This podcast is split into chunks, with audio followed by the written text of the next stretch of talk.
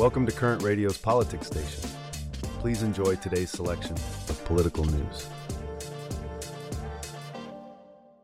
Switching gears to international relations, Abbey, Australia, and Papua New Guinea have signed a bilateral security agreement. This is a significant move, isn't it? Certainly, Michael. The pact will provide more assistance to PNG's police and support for its legal system. This comes after PNG signed a defense deal with the United States in May, so it's a very strategic move. Right. And this is not just about security, but also about the close ties between the two countries. PNG's Prime Minister, James Marape, referred to the two nations as brother and sister. Yes, and it's worth noting that PNG's judiciary, public service, and borders were established by Australia before PNG became an independent nation 48 years ago. So there's a deep historical connection. And the agreement is being lauded as comprehensive and historic. Australian Prime Minister Anthony Albanese said it would make it easier for Australia to help PNG address its internal security needs. This is a big deal, isn't it? Absolutely. And Albanese also paid tribute to the support PNG's population gave to Australian service members during World War II, highlighting a defense relationship forged through sacrifice. That's a poignant point, Abbey. Now, the text of the agreement says that enhancing PNG's capabilities contributes to Pacific led regional security and stability.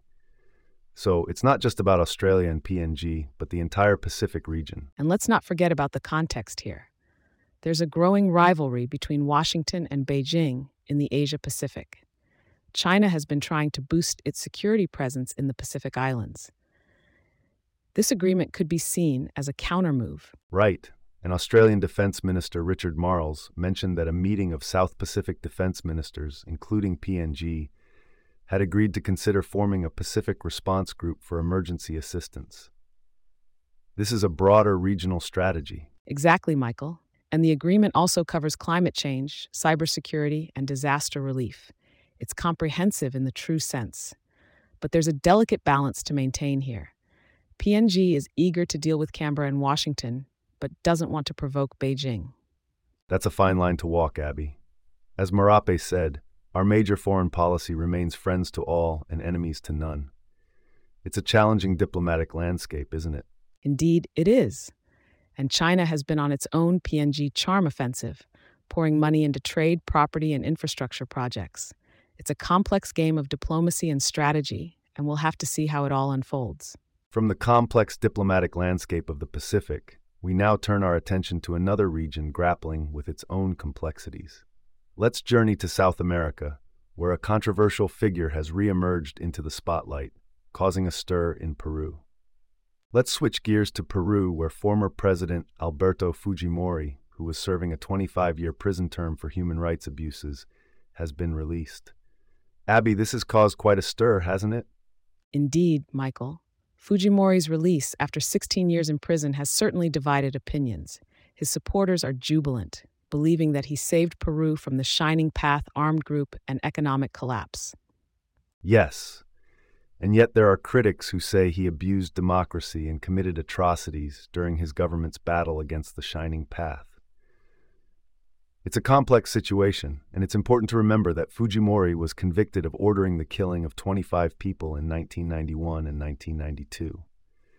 Right, and his pardon in 2017 by then President Pedro Pablo Kuczynski has been a contentious issue. It's been annulled or suspended by lower courts due to pressure from the Inter American Court and victims' families. But this week, the country's highest court restored it. And that's not all. Fujimori also faces other legal woes. He's pleaded guilty to bribing lawmakers, spying on rivals while in power, and was investigated over the forced sterilization of hundreds of thousands of poor, mostly indigenous women during his final four years in power. It's a heavy. Wait, Michael. Let's not gloss over that.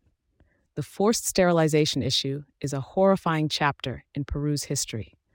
An estimated 270,000 Peruvians, many of them indigenous people who did not speak Spanish, underwent surgery to have their fallopian tubes tied as part of a family planning program implemented under Fujimori. Yes, you're right, Abbey. It's a horrifying act. And in 2021, a judge ruled that Fujimori could not at the time be prosecuted in the case for technical legal reasons. It's a dark cloud that continues to hang over Fujimori's legacy. It's a stark reminder that the past is never truly past, and the victims of these abuses still seek justice. It's a complex situation, one that will continue to unfold and affect Peru's political landscape. Absolutely, Abbey. It's a story that will continue to follow closely. There's a lot more to unpack here about Fujimori's legacy, the political climate in Peru, and the ongoing quest for justice for his victims. From the complex political landscape of Peru, let's turn our attention now to the home front.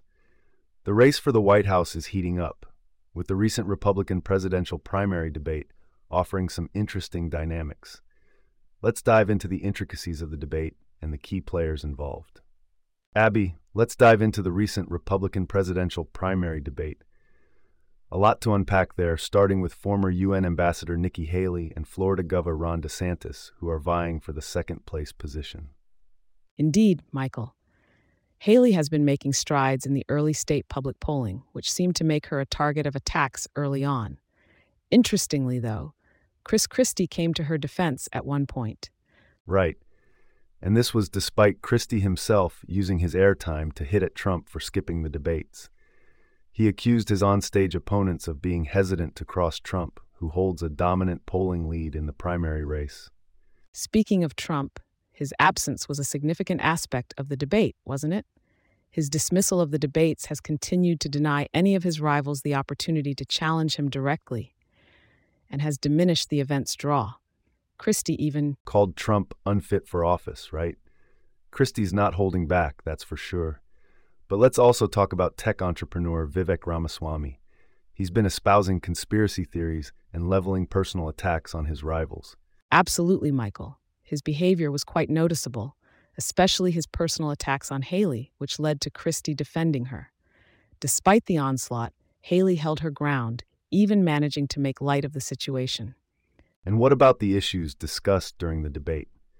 While they covered a range of topics, from border security to Trump's fitness for office, they notably didn't discuss abortion. That's a key issue for conservatives and one of the most divisive issues of the 2024 cycle. Right, Michael.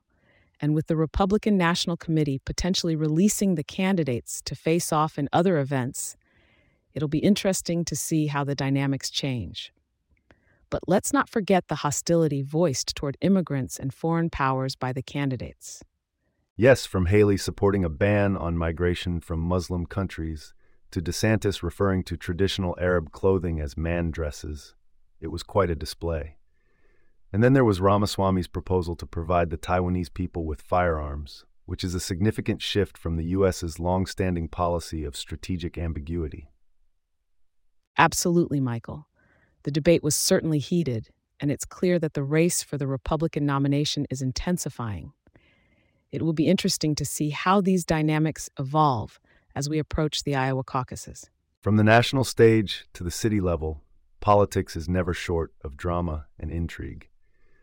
Speaking of which, let's switch gears now and delve into some recent polling data that has emerged about a key figure in New York City politics. The findings are quite revealing and point to some serious challenges ahead. The latest Quinnipiac University poll has some stark findings about Mayor Eric Adams, don't you think, Abbey? Absolutely, Michael. An approval rating of just 28% is quite telling. It's the lowest since the university began polling city voters in 1996. And that's not all. The poll also revealed that 58% of New Yorkers disapprove of his performance. That's more than half of the voters surveyed. Yes. And these results come as Adams is dealing with a federal investigation into his 2021 mayoral campaign and potential involvement with the Turkish government, not to mention criticism for his proposed budget cuts to offset the expense of the asylum seeker crisis. Right. And speaking of specific issues, respondents gave Adams low marks on his handling of crime, the influx of asylum seekers into the city, and the city budget.